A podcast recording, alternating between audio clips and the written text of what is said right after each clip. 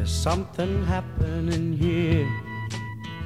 But what it is ain't exactly clear.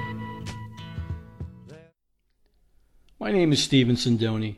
Thank you for tuning into the broadcast of Hopi Prophecy Revealed. In today's program, I will share an extraordinary Hopi prophecy that was first published and circulated among several Methodist and Presbyterian churches in 1959. Some of the prophecies were published in 1963 by Frank Waters in the Book of the Hopi.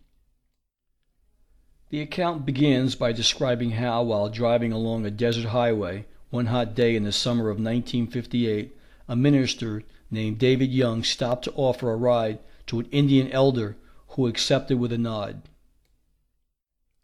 After riding in silence for several minutes, the Indian said, I am White Feather, a Hopi of the ancient Bear clan.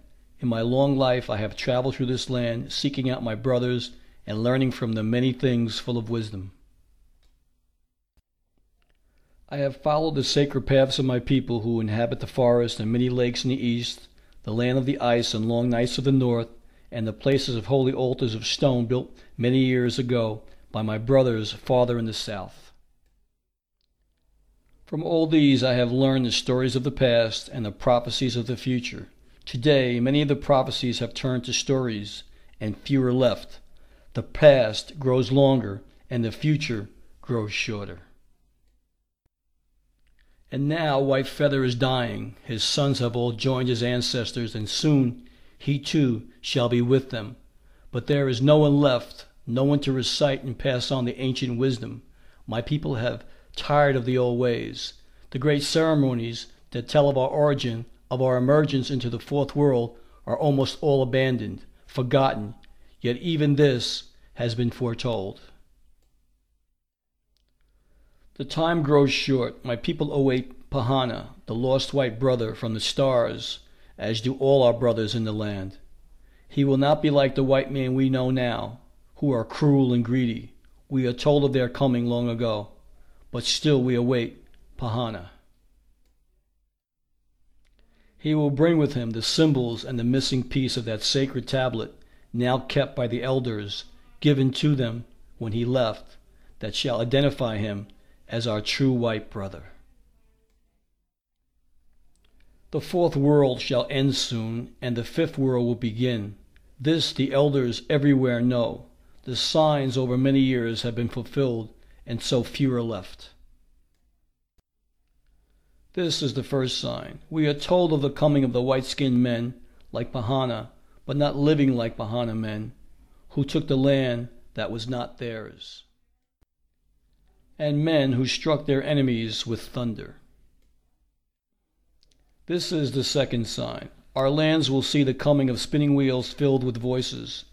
In his youth my father saw this prophecy come true with his eyes, the white men bringing their families in wagons across the prairies. This is the third sign. A strange beast like a buffalo, but with great long horns, will overrun the land in large numbers. These White Feather saw with his eyes the coming of the white men's cattle. This is the fourth sign. The land will be crossed by snakes of iron. This is the fifth sign. The land shall be crisscrossed by a giant spider's web. This is the sixth sign. The land shall be crisscrossed with rivers of stone that make pictures in the sun. This is the seventh sign. You will hear of the sea turning black and many living things dying because of it. This is the eighth sign. You will see many youth who wear their hair long like my people come and join the tribal nations to learn their ways of wisdom. And this is the ninth sign and last sign. You will hear of a dwelling place in the heavens above the earth that shall fall with a great crash. It will appear as a blue star. Very soon after this, the ceremonies of my people will cease.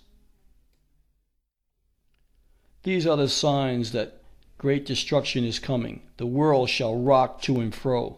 The white man will battle against other people in other lands.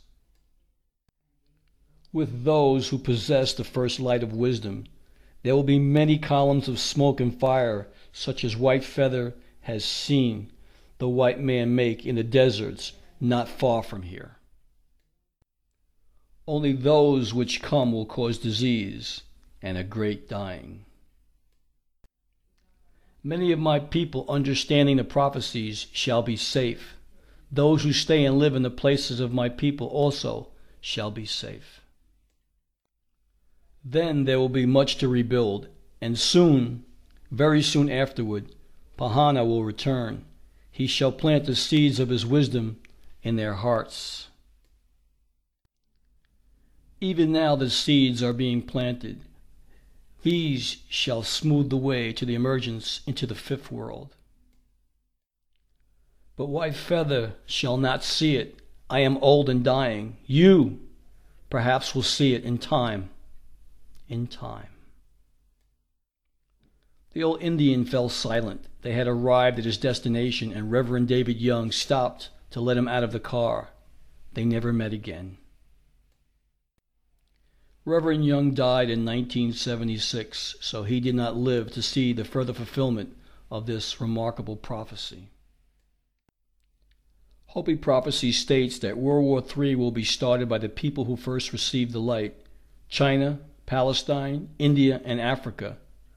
When the war comes, the United States will be destroyed by gourds of ashes, which shall fall to the ground, boiling the rivers and burning the earth, where no grass will grow for many years, and causing a disease that no medicine can cure. This can only mean nuclear or atomic bombs. No other weapons cause such effects. Bomb shelters will be useless, for those who are at peace in their hearts already are in the great shelter of life. There is no shelter for evil. When will this prophecy be fulfilled? The Hopi elders, through oral traditions and references to ancient rock pictographs and tablets, state that when the blue star of Kachina makes its appearance in the heavens, the fifth world will emerge. This will be the day of purification. Thank you for watching Hopi Prophecy Revealed. Stop. Hey, what's that sound? Everybody look what's going. Stop.